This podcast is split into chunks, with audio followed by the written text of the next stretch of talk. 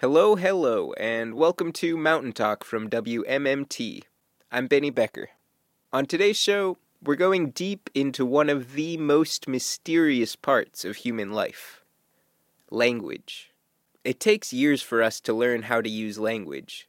Then, once you learn it, it's almost effortless to use, but still really, really hard to explain how any of it works. Today's show is not about how weird and complicated grammar is, it's about the people of Appalachia and what our language says about our place in society.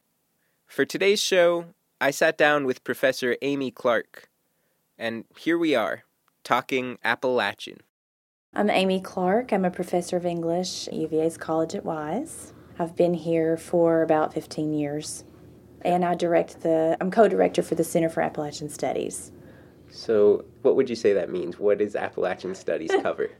uh, well, it just concentrates on a scholarly examination of the region and issues and topics pertinent to the region. Okay, so today I'm especially interested in talking about the language part mm-hmm. of things, which sounds like that's that's what you teach. That's kind of your focus, and, I, and you wrote a book too, right? Yes, I co-edited a book called Talking Appalachian with Nancy Hayward, and it's a collection of both scholarly pieces and creative pieces because we thought you really need both to understand what we mean by dialect. Uh, we can talk about what it is and and things like empowerment and history but you also need the creative side to understand what it means to be a speaker. And that's what the second half of the book covers with Appalachian authors like Silas House and Denise Giardina and George Ella Lyon and Lee Smith, you know, all the greats who have offered interpretations of what it means to be a speaker of an Appalachian dialect. So from from all of those different perspectives, do you have an answer when someone asks you what is the Appalachian dialect or what does it mean to talk Appalachian? Well, I start by saying, you know, we talk about it in the plural because there is no one Appalachian dialect. There are many. Really, we talk about Appalachian Englishes. Appalachia is a huge region. It's comprised of rural and urban places, and so when you think about the fact that migration patterns and industry and culture all influence a dialect, and you think about how many differences there are up and down the Appalachian Mountain chain, then that helps people understand why there are so many different ways of saying things. And yet, I think what fascinates me is that we have features, like here in Central Appalachia, we have dialect features that we share with folks in Northern Appalachia, probably because of those migration patterns. I find that fascinating. I mean, that's really interesting to me. I'll, I'll just say I'm from Morgantown, West Virginia, so that mm-hmm. is edging into northern Appalachia, yeah. and I have some family from Pittsburgh, which I guess probably already is northern Appalachia. Yeah, it is. Um, and I've been I've been a little surprised by how many by some of the features. I thought they stopped when you went south, and some of them just pop up, like the like the car needs washed yes. and that kind of thing. Or washed. Yeah, exactly. Yeah. yeah. Yeah, that that I lived just outside Pittsburgh for a while in a in a town called Indiana, Pennsylvania. And um, that's where I got my PhD. I think that's where I really started to pick up on this idea that I was still home, even though I was far, far away from where I'd grown up. I still felt like I was at home. There was something about the land and the people and even the language, as different as it can be, that I still felt that connection to Appalachia. That was very that was very clear to me the whole time that I was there. That, that has me thinking. It sounds like to you it's the idea of being part of Appalachia still that makes it home. Mm-hmm. And this is something that's been confusing me a little because sometimes you get the you have the conflict between people who feel strongly about Appalachia versus Appalachia. Mm-hmm. And then you have people who just don't really think of Appalachia as a thing at all. It's just, are you from around here or not? Right. Do you have, is there a place where everyone can kind of come together and agree what, what makes sense and where the identities should be drawn? Well, identity is a complicated thing. And we spend a lot of time in the introduction of the book talking about identity as a complicated notion. Um, because, yes, I've, I've talked with people who who grew up here but they do not identify as Appalachian, and I understand that. Same thing with dialect. I know people who have erased it purposefully because they just they don't want the association, and I understand that as well. I really think when it comes to identity, it, it's a choice you make. It's a choice you make, and I think as we grow over time, I know with me personally, and some of the authors talk about this, Crystal Wilkinson in particular talks about this. Not the essay in my book, but she wrote a wonderful essay, and the title will come to me eventually, uh, where she talks about going to college and really not understanding who she was, where her identity fit as a black woman in Appalachia. You know, and, and when she met Frank X. Walker and the Affrilachian poets, she realized she came into her voice. And I think so many of us feel that way. I know I did. I, you know, I grew up being sort of self-conscious of the way that I spoke and then when you get multiple degrees in English that just intensifies. You sort of feel pressure to we call it leveling. You feel pressure to ease back on the way that you're pronouncing your words or really change your grammar patterns, sort of separate yourself from that. But then there came a point in my life when I started to understand that that could be part of me and I didn't have to apologize for it. And Silas House writes about this in his essay in the book very explicitly. It goes all the way back to his parents and when they moved north for work in the factories and they were made fun of for saying um, aluminum foil instead of, you know, the F O I L. And then he had the same issue come up for him as an adult with O I L and how to pronounce it on an audiobook he was recording. So it it's deep. It has many complicated layers, I think, and I think it changes for us over time. I think it's something we have to grow into, maybe. And maybe there are people out there that have known from the beginning that they're Appalachian and that's what they are and they're not going to apologize for it and that's great. It just but I think for so many of us it's something we've had to work through and come to understand on a very personal level it, it's different if you're a man or a woman or black or white or Hispanic. There's no one Appalachian person, right? It's very different. And I, I think that's one of the great things about the Appalachian Studies Association conference that's held every year. It's becoming so much more diverse, recognizing that Appalachia is this very complex and diverse place. So you're kind of saying, I mean, this is something I've experienced myself. I'll mm-hmm. say I, my family is Jewish, which mm-hmm. is not something that's often considered, you know, right. like mainstream Appalachian. Mm-hmm. And for me, I guess what I'm hearing is there's this thought of if you're if you have a claim to Appalachia, if your family is from Appalachia, if you've lived in Appalachia, and you decide you're Appalachian, then you can be Appalachian. And you can as, be Appalachian, yes, or Appalachian, you know. Yeah. And I, you, you touched on that pronunciation. I used to have this really negative knee jerk reaction to Appalachia, and it's still it still doesn't seem natural to me because that's not how we pronounce it here. But I have met people and talked with people who identify as Appalachian who do use the long A. And I've had conversations with Silas House about this, and it really helped me to understand that who are we to tell someone that that's wrong? That's not how you say it. Now, there are people who are quick to do that, but I really think it depends on which part of the region you're from and how you're taught to say it and how you identify. So that does get me thinking. If you consider a place like Pittsburgh, which is by the mm-hmm. mountain range, by the geography, they're they're in it. Right. But if you go there and you ask someone if they're from Appalachia, first of all they'll say Appalachia, right. and second of all they, mm-hmm. they don't consider themselves that. So do you feel like having that different degree of claiming it gives people more or less right to define what it's called? To some degree, and you know, I've met people from Pittsburgh that have identified. I I wrote a column for the Post Gazette one time, and it was it had an Appalachian focus, and I got a lot of feedback from people in Pittsburgh who identified, and I was surprised because I didn't think that. I, I was like you, I didn't think anybody really did. So there are a few people out there who do. And I know on our Facebook page, when I've posted anything about Pittsburghese as an Appalachian dialect, I get lots and lots of responses from people who recognize and identify that way. So I think to some degree, yeah. I think everybody gets to to figure that out. Is your question if someone's from Pittsburgh and they say no, I'm not Appalachian, can that be a a correct assumption? Well, I'm just thinking if there's someone from Pittsburgh and they don't claim themselves to be from the region and they're pushing the pronunciation Appalachia. Like right. something with that kind of sits uneasy with me. But on the other hand, there is what you're saying that maybe everyone has the right to define it. Everyone has the right to define their own identity, and and yeah, it may make us uneasy, but but like I said, that's a personal choice. there are so many things that come with the price about being Appalachian. The dialect is one. It, it has there, there's some stigma associated with it, and and so and the media certainly hasn't helped with the caricatures that have been promoted in film and in literature. So I understand why some people don't want to be associated. I understand that. I, I don't judge. There Yeah. are lots of reasons. I had an experience where it was kind of that, but I didn't really feel like it was a choice looking back. Like there were points where I started picking up more of an Appalachian dialect, Mm-hmm. and then I just kind of felt all this pressure around me that to to not talk like that. Really. And I never I never really thought like, oh, I shouldn't do this. It's just Mm-hmm. it wasn't a thing that was good. Well, I guess I'm wondering when did it start to get that stigma? Was there a moment? Uh, the the dialect in particular. Well, it really started with local color literature, literature that was written about the region back around the 19th century.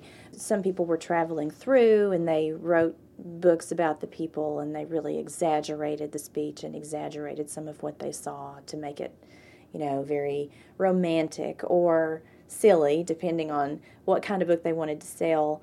And then from books, you know, you had documentaries during the war on poverty, and they found the worst pockets of Appalachia and the most pitiful looking people to put on television. And from there, you've got films and Beverly Hillbillies TV shows, you've got Snuffy Smith comics. I mean, there are just so many ways that it has become this stock hillbilly character that speaks this stock hillbilly way. And I really think that that's what most people who aren't from around here, that's the perception they have. And you know, stereotype works both ways. I mean, I know I know a lot of us around here think you go up north and everybody's rude and you know talks fast and nobody will help you out those kinds of things i mean we have these notions based on place about all kinds of different people in different places but yeah it started a long long time ago and it's a i think there's more awareness thanks to modern appalachian literature especially with James Still and Harriette Simpson Arnow and, and people like Lee Smith. Lee Smith calls it an Appalachianization of America. I think we got out there through the arts and people started to understand and appreciate more what this region has to offer. But we still got a long way to go, I think. Well, I wanted to step a little bit further back in the history. Mm-hmm. It's one thing that's always stuck with me. I, I remember, so in, in West Virginia in eighth grade, it's West Virginia Studies. And I remember there was a line in the textbook that says, um, like, the Appalachian dialect is the best preserved version of, of Elizabethan English, you know, from like Shakespeare in the 1600s. That was in a textbook. yeah. Mm. Uh, well, linguist Michael Montgomery is probably the foremost authority on the history of Appalachian Englishes, and he has argued extensively that that is a myth. That uh, there are so few Elizabethan relics of the language left, we can't really say it's a preserved form of Elizabethan English. Um, actually, there are features of the language that predate Elizabethan English, you know, that go all the way back to Old English. So language is this living thing. It's it comes and goes with people and it's changed over time, and that's fascinating. But by the same token, you have to remember that so much change has taken place. He says that most of what we speak actually are colonial constructions. You know, it happened after you know America was formed, and we wanted to create this separation really from the British and and change spellings and change pronunciations, and so uh, most of it is you know dates back to colonial days. But there are these linguistic artifacts, these phrases, these words, these grammar patterns that you can find in Shakespeare and earlier, um, which is true. But it's a leap to say that we speak Elizabethan English or that we've preserved Elizabethan English here. And another reason that, you know, that comes around for a couple of reasons. Um, it's a romantic thing to say. You know, it really is. It's a romantic thing to say. But also, so many churches in Appalachia still use the King James Version of the Bible. And you'll hear, I grew up in a Free Will Baptist church, you know, loud preaching and, and this King James Version of the Bible. So I, I remember the preacher sounding like that, you know, the thee and thy and thou, and the way that the words hath, you know, the way the words are spelled in that version of the Bible. So I think, too, people connect that with this idea of a preserved Elizabethan language as well because they hear it so often in the churches. So, well, do you think there is something that can be said about, like, I, I know people have studied what what being isolated as a as mm-hmm. a community does to the language. Is is I there think, a difference compared to other dialects of American English? Um is in terms of old in terms of age, I would say, you know, we do have probably some of the oldest living dialects in the United States.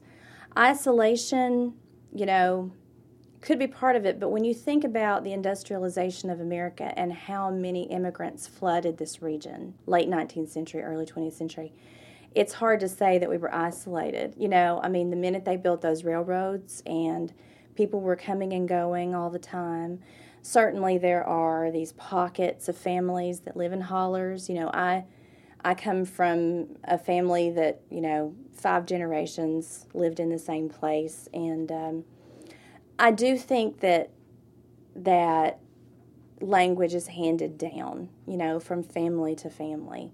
But I think for the longest time, if anything, it it probably was preserved because people were they were farmers, you know, pre-industrialization. They weren't traveling much because they were working their farms. There were no formal really formal schools set up for a long time. And so what started to standardize language was when people had to when we, they were going to school when they were traveling when they were working with the public you know then there's a, an awareness of how you're speaking. There's more of an awareness of of what people think of how you're speaking or whether they can understand you.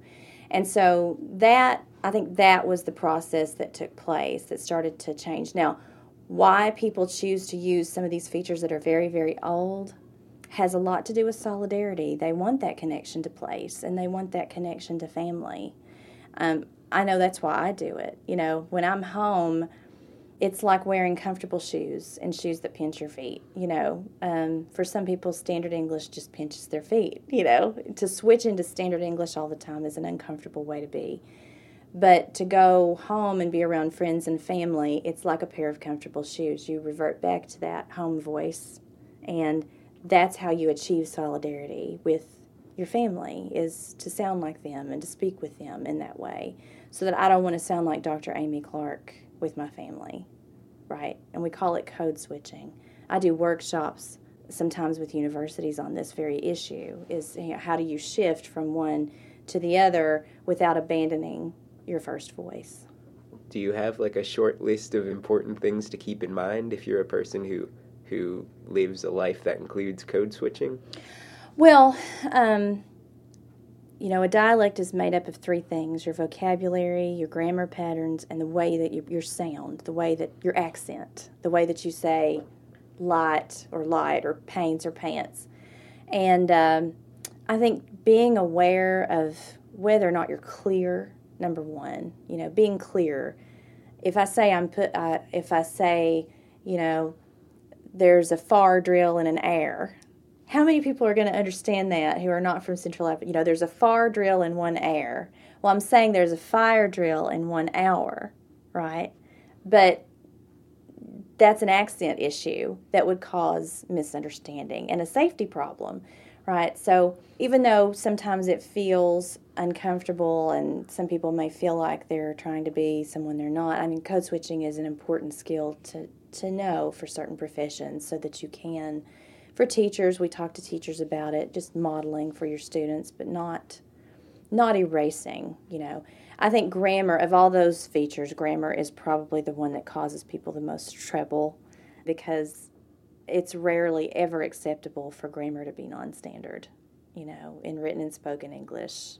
Like double negatives ain't got none or irregular verbs being leveled like i knowed it and yet, that's such a part of the oral tradition around here. It's such a part of storytelling that it can creep into your spoken language easily.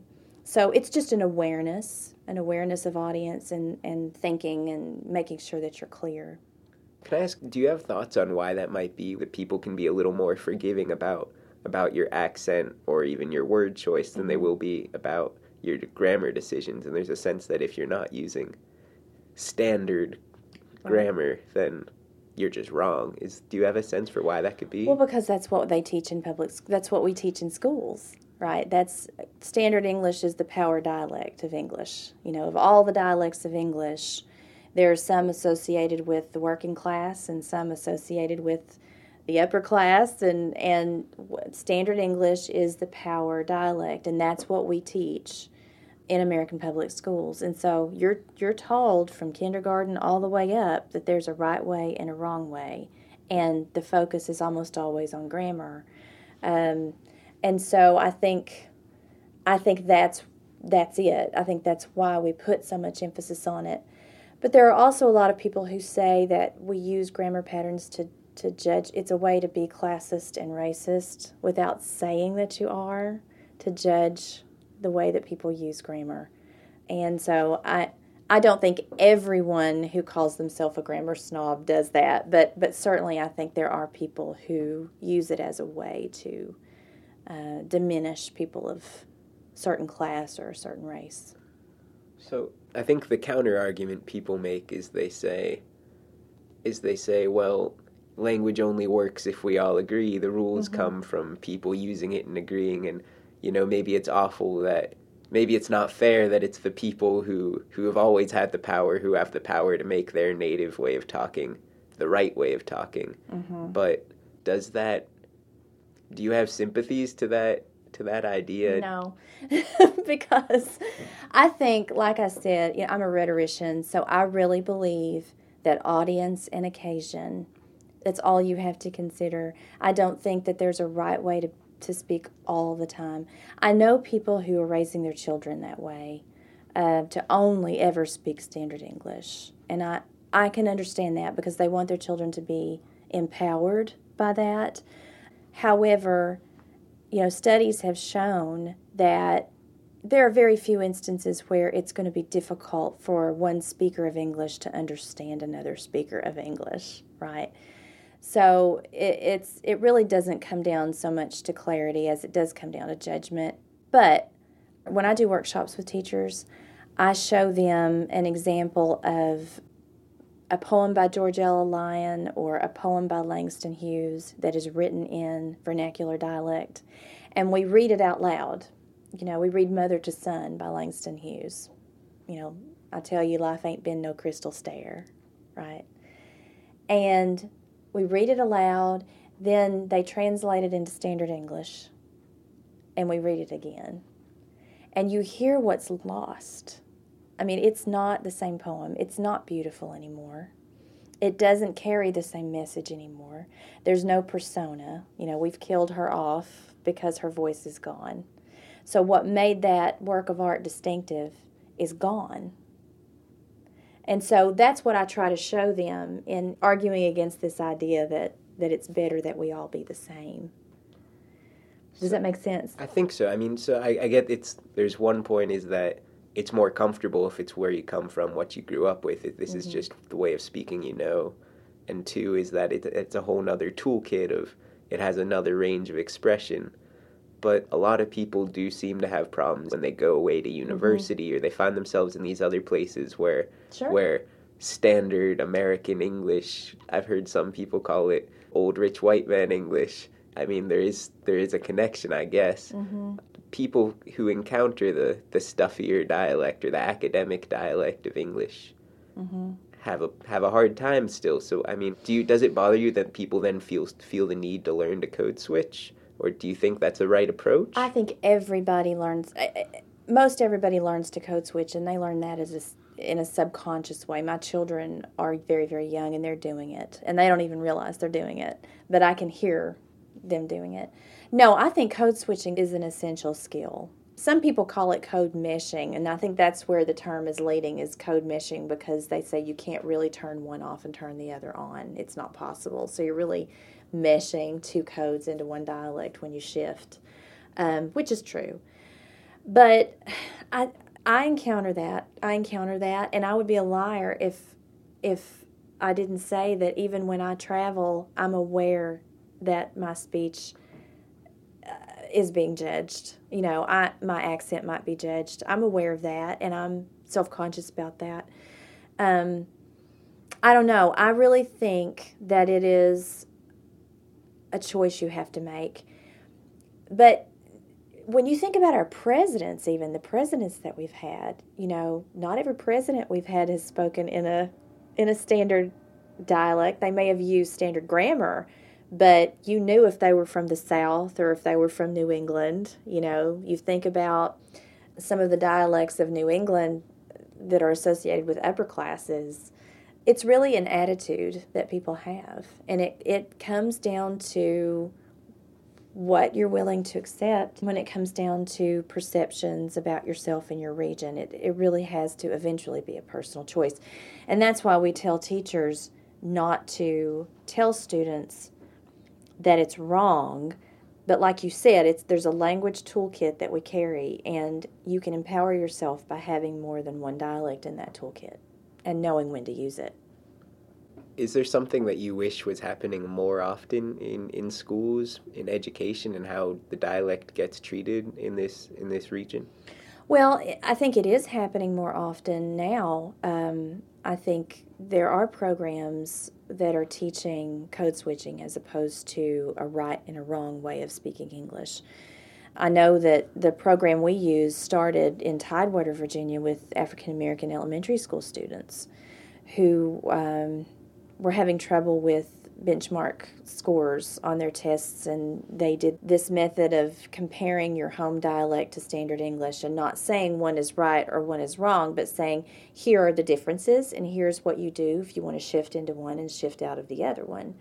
So I would love for all schools to be doing that, you know, instead of saying you have to erase or abandon this voice and adopt this voice because like I said, I always come back to the literature. You know, where would we be? We wouldn't have this wonderful body of African American literature or Appalachian literature without the distinctions of voice. I think that's what makes some of it so rich. So it sounds like you think the the well the Appalachian dialect and the African American dialect, and I guess also they they they intersect. But do you mm-hmm. feel like those two are kind of in a class together of, of regional dialects that are having facing similar issues in, in oh, language sure. in America. Yeah, and there are a lot of similarities that we share. And Walt Wolfram, who wrote one of the chapters in my book, he has studied both dialects extensively, and he's written extensively about both. In fact, the chapter in my book is about African American vernacular in Central Appalachia. So, yeah, lots of similarities and issues is there one issue that to you kind of strikes you as the biggest issue facing people who speak these dialects? Probably, well, I don't know that I would could say this is the biggest, but it's a big one is this assumption that people speak that way because they're not as smart, they're not as intelligent as other people, and that's simply not true. William Labov, one of the most famous linguists, right, disproved that in the 1960s with inner city kids because people were saying the same thing about African American vernacular, and he did studies that that disproved that there's no difference in cognitive function. It really is a cultural, regional thing that we do. It is it it comes down to solidarity with your community, with your peers, and with your family. So, do you think that is there something with um, pride on the part of the speakers there? Is there something else that you think could help make it so that people who speak these dialects people who speak these kinds of english face less judgment when they leave their their communities? Sure. I think understanding where it comes from is one of the biggest things. That's, that's why nancy and i did this book. You know understanding the history of the the dialects the histories of the migration patterns, the influences, and where these phrases come from. The fact that the grammar patterns, a lot of people don't know that these grammar patterns came from uh, the Scots Irish and the Southern Englanders who first came here, and that some of them are very, very old, that they predate Chaucer even. So it's not the result of an inability to speak standard English. So I think that knowledge, that understanding of the history of the dialects, and then why people continue to use them even when they know that standard English exists and they know how to use it. Those are two big things. Knowledge is key. I think I think knowledge in many ways can combat that stigma and the stereotype because the stereotype is based on a myth that people don't know standard English or that they um, aren't as smart as other people or maybe that they're lazy. You know, they're associated with the working class, but it's not just working class people who, who speak in vernacular dialects. People from all classes speak in vernacular dialects. Coming off of that, could you say a little more about what the different influences are that have shaped this dialect? Could you kind of just give like a quick time lapse of how these you know how these influences came in and layered on top of each other? Well the the southern englanders were the first to bring the dialects here. And then the scots irish came through probably in the biggest numbers i think by the mid to late 18th century there were 200,000 Scots Irish here and then in 100 years time I think there was something like 2 million but when they came through the northern cultural hearth and they came across to the mountains, the German settlers had already taken up most of that land, and there's some German influence as well. And so they turned south and they fanned out through the Appalachian mountain chain. And the theory is that they understood that the, these mountains were like home and they knew how to live there and they knew how to work there. So they went all the way, all the way down into Georgia. They fanned out along the mountain chain. So those groups were had the most to do with early dialects. Then when industrialization happened and huge waves of immigrants, you know, you can look at any cemetery in some of these coal camp towns and you know how diverse they were. That's going to have an effect. When people left to find work in the factories, that's going to have an effect. Dialect is going to go with people and influence is going to come back with people as they're traveling back and forth. And again, as transportation became more common, people were coming in and out more frequently, that's going to cause some changes um, to the dialects. So I think all of that together had a lot to do with it. But again, you're going to have these pockets of of places where families are going to stay generation after generation after generation, and certainly that helped to preserve some of the forms, some of the grammar patterns in particular, some of the vocabulary, and the way that people were speaking. So you were kind of describing the whole thing in broad strokes, which thank you. I know it's a hard thing to do, but but then the, these pockets that you're talking about, mm-hmm. each of mm-hmm. those ends up being a little bit different from the next one, right? Just like each person talks sure. a little different from from the next. Mm-hmm. Are there any any of these pockets that you know, little pockets of Appalachian English that you found particularly interesting or surprising, and that they're a mixture of like, how did that feature get over there yeah. from this place? Um, I haven't studied any any particular communities specifically. I know there are some studies in uh, my book of particular communities uh, about what is going away and what is intensifying. You know, I think what I find most fascinating is uh, Michael Montgomery found something like 382 words that are still, you can still hear them, not so often, but they come exclusively from the historic Ulster province of, of Ireland, from the Scots Irish. And these are words like airish for chilly or cool, ill for bad tempered, snake feeder for dragonfly. Have you heard any of these? These are used mostly by the older generations.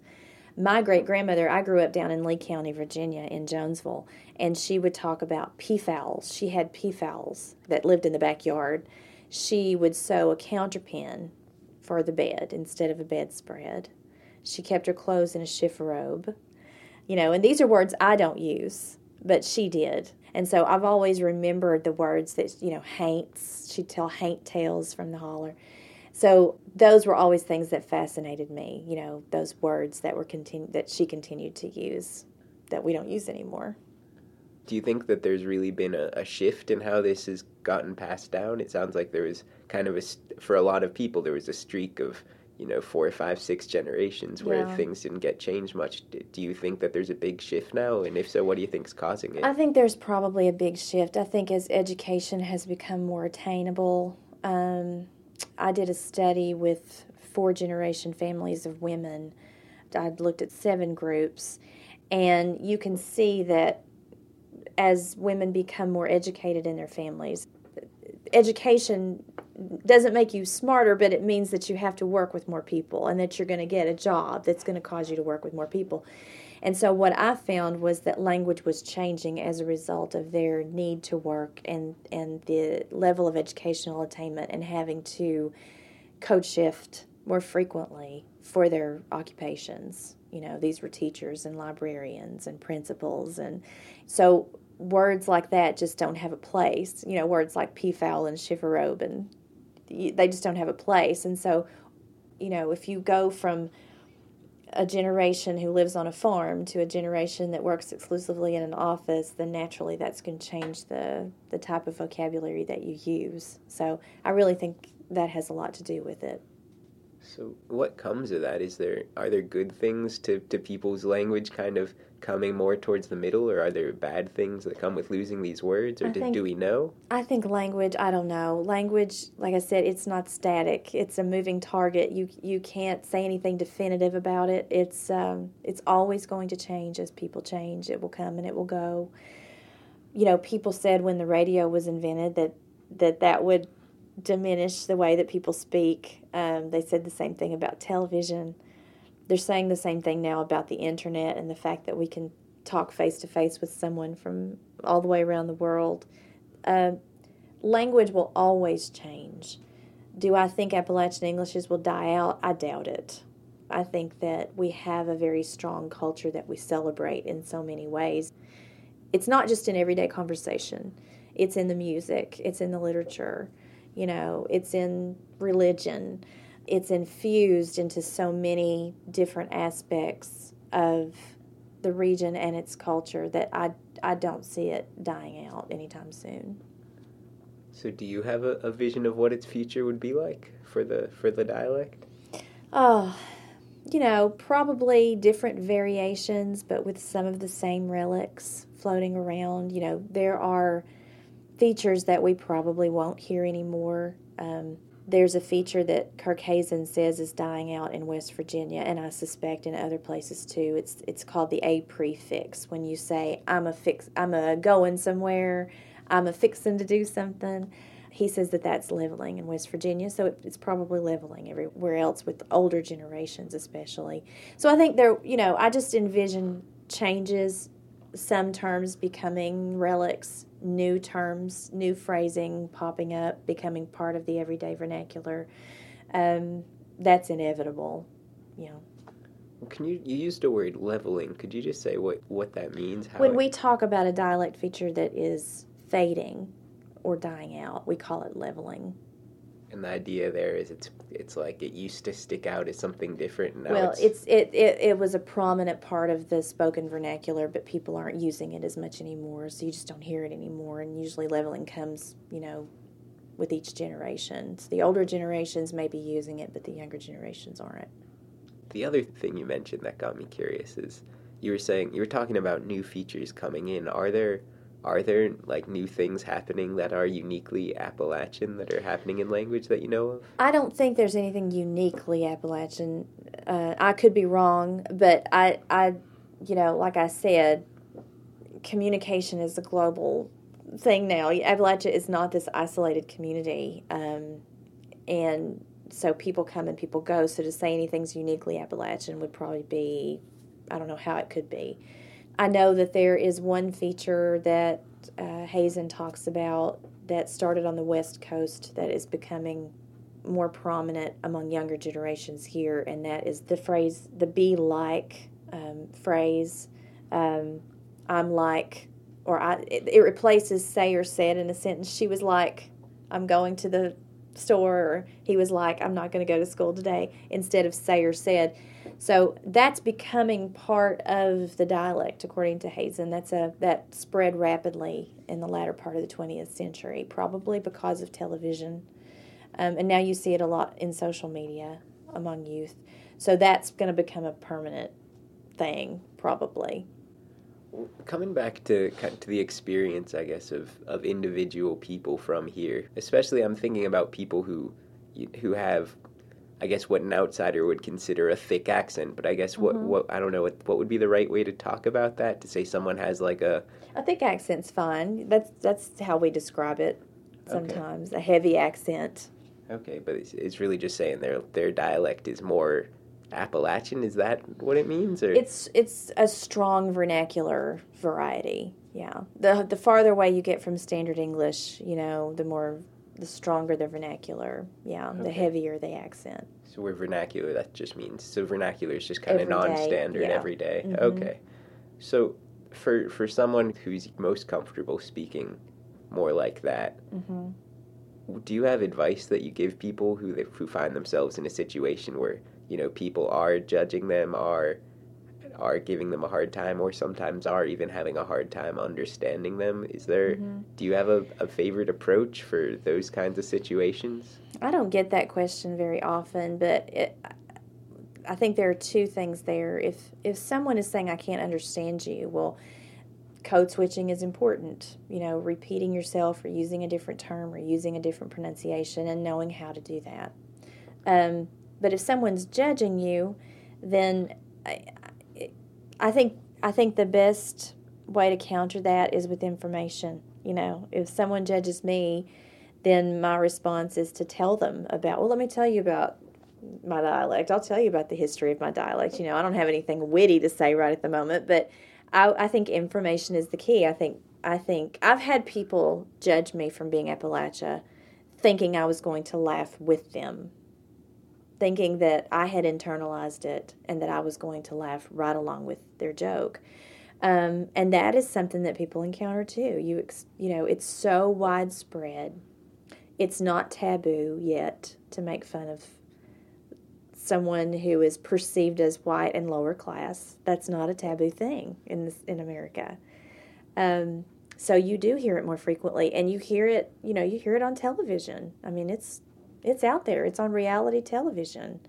So I think I think knowledge is probably the best way to counter stereotypical assumptions. Is just know about your linguistic history, educate yourself about why you sound the way that you do and and then let people know if they have a problem with it and so the important points are kind of what you were saying mm-hmm. before it's this comes from these particular places which is where my family's been from and this yes. is what they picked up and this is how i speak and this is how i speak and this is what's comfortable for me yeah well um, what about code switching in the other direction do you have thoughts on people who come in from outside Appalachia or people, even a person like myself who you know, I I didn't grow up with a very strong vernacular accent. Mm-hmm. I just have little hints, I think, here and there. Mm-hmm. I mean, do you have thoughts on on if a person on a person coming from outside and wanting to code switch more towards the Into vernacular? I think if you're here long enough, you pick up you pick up certain ways of saying things without really it's a subconscious thing. My husband's from Richmond, Virginia, and he I, I've noticed even and he does too, he knows it in his accent sometimes he'll say I think instead of I think. So I think it's mostly a subconscious thing. I have friends who have moved to England and they sound English now, you know. So and I don't think they meant to do that. I think it just happens. I think you tend to mirror and I've read studies about this. You do. You tend to mirror the speech that's around you when you're around it long enough. Um, but sure, I mean, if somebody wants to come in and start talking Appalachian, then more power to more power to them. It's very hard though. I've been in a lot of writing workshops with writers who don't know the dialect well enough to write in it, but they want to learn. And that's hard. I think that's harder when you're not a native to know those little those nuances of sound without creating caricature. So for for someone who falls in anywhere in this, anyone who's who's worrying about I feel like a lot of people have some degree of worry about how they sound. Mm-hmm. Does it? I mean, you were saying that a lot of it just happens subconsciously. Do you think that it's often wiser just to to let yourself sound like what you're going to sound like and not try and think about it too you much? Know, or I think, I think you should own it. George Ella Lyon has this wonderful word, and it's called voice place. That's the name of her essay in my book about how she came into her voice and an understanding of why she speaks the way that she does. And she says it's almost a spiritual intersection between your voice and the place that created your voice. You know, it's like a fingerprint. And I, I say own it. I say that's your voice place. That's who you are. Don't be ashamed of it. Um, I'm not. It doesn't mean I'm not self aware. I am. I realize when I'm in a room full of people and none of them are from Appalachia that I sound different. And sometimes that can make people very uncomfortable and they don't want to be different. And I understand that. I deal with this with students in communication studies. There are students who say, I want to go into broadcasting. I can't sound like this anymore. Um, you know, what am I going to do? And we have that conversation there are some careers that are just there's the expectation that you're going to have to sound like you're from nowhere, right? You're going to have to sound um, standard, standardized, and I understand that too. But other than those exceptions, I think that people should just own it. Just say, "This is who I am." in the classes that you teach, is that one of the bigger messages you try to get across, or what would you say you as a teacher? What is the biggest idea that you're trying to get across to your students? That it's silly not to think that you don't need to know standard English. You have everybody needs to know standard English, like I said, for clarity above all else. But understanding that standard English is associated with all of these positive traits. So it is ultimately good to have a knowledge of both so that you can retain your comfortable voice as well as standard English. But you know, um, there's some power that comes with knowing your vernacular dialect and using it. You know, Lee Smith says when she buys a car, she drives a hard bargain. She gets back into that southern, you know, that southern accent makes a difference when she's buying a car in the South. It's going to open doors for you if you stay in your region to sound like whoever you're communicating with. And that's a fact. It, it can be empowering to have both. But certainly, I think above all else, it gives people permission not to separate from their families, particularly first generation college goers. You know, I know when you go away to college, I experienced this, and you come back and you sound different.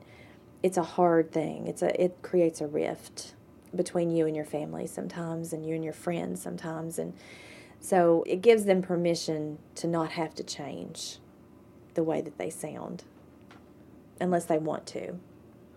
I'm interested to hear a little more of your personal how you've handled these different language issues of you know what voice you want to put out to right. the world. You know, for the longest time I really tried to hide it, probably all the way through graduate school and then when I started teaching and I came back to the area to teach and I recognized that my students were me, that they sounded like me, how I sounded at one time, that they were using a dialect that I recognized and grew up with. And it felt counterintuitive to me to tell them that was wrong. You know, I had a real internal struggle for a long time as a teacher, saying it's wrong, marking papers and saying it's wrong. And when I went back to school and got my PhD and I really got into sociolinguistics and I really started to study the history of the dialects and I was reading all of these researchers who were saying you shouldn't teach that way. You know, it really is about code shifting. It really is about letting them keep their voice and teaching standard English at the same time. I realized that's you know that's what I wanted to do. That was that was empowering for me um, to read all of that research and understand that my intuition was right. That I it isn't wrong, it isn't incorrect, it isn't inappropriate, it isn't bad, it isn't stupid, it isn't redneck. It is full of linguistic artifacts. And so that's I guess how I choose to approach it. But it took a long time for me. It took a long time, and I'm sad that it took that long. But unfortunately, you don't. We didn't have a class called Talking Appalachian when I was in college, or I would have figured it out a lot sooner. But we did have a class in Appalachian prose and poetry. And when I started reading Harriette Simpson Arnow and Lee Smith and James Still, and I recognized the voices in those novels, and those people sounded like me. Then I knew there was I was onto something there. You know, I I thought if that's important enough to be in a book, those people who sound like me, then there's something here. This can't be wrong. So that really that was sort of a spark that just grew and grew and grew for me.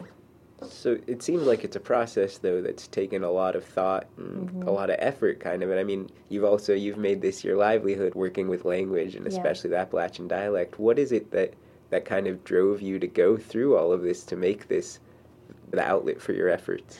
I think my love for my family and my love for my region, and I know that sounds really broad, but because I was born in a multi generation family and I had such a wonderful, wonderful childhood with all of these grandparents and my parents raising me all together, and this rich understanding of music, and I was always around music and always around tradition and stories and I just never wanted to let go of that. That was so important to me, and and coming back to the region and really getting involved in um, Appalachian studies, I think drove me to keep going with it and, and, and learning more. And when I was in my PhD program, I could not find a book that had everything I needed all in one place. Finding scraps of things and, and, and trying to make sense of what I was learning. And uh, I went to my professor at the time, she was my dissertation director, Nancy Hayward, and I said, I want to do this book. Are you interested in doing this? Because her mother was from Appalachia, so I knew she had an interest in the dialects as well. And she said, "Yeah." And so it took us several years to do it because it's it's a political topic. It's hard to get everybody on board and agree. You know, we couldn't even agree on a title because what do you call it? There's no one Appalachian English, so we can't call it that.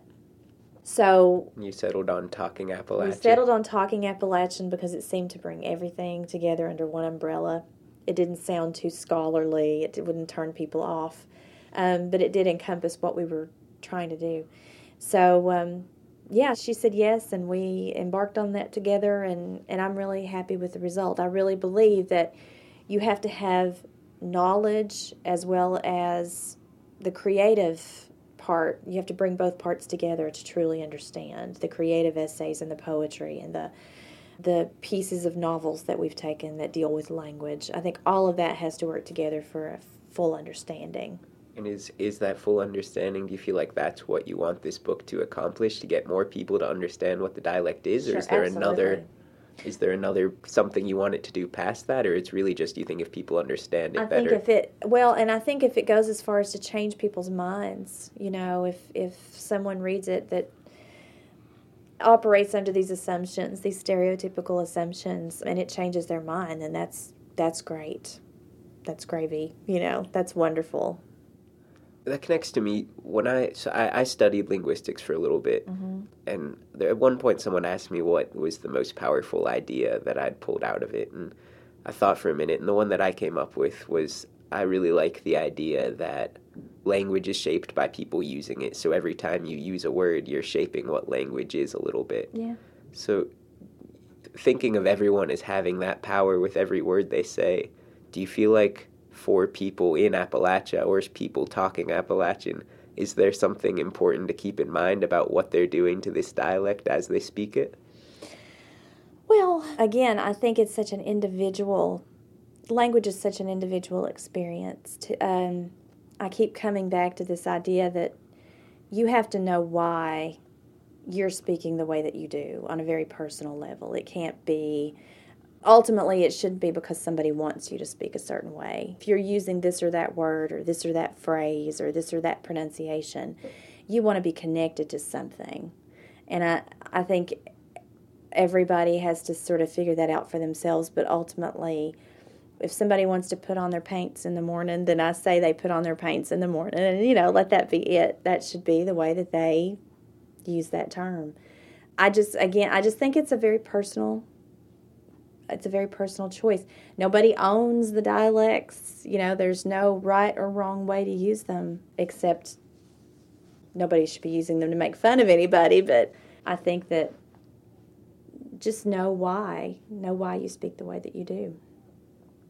To me, it's it's funny because it sounds like it should be easy to know, like, oh, why do I say what I say? Mm, it's not. But I mean, why why do you think it is so hard? Because not only do you have all of these all of this information and all of these pieces that make the dialects what they are it's a very political hot button topic. Language is a hot button issue. If you have read about the oakland California controversy with teaching, they used the term Ebonics then in public schools, and the reaction people had to, and they weren't really teaching Ebonics, that was just the message people heard. It was let's have an appreciation and understanding of a historic dialect.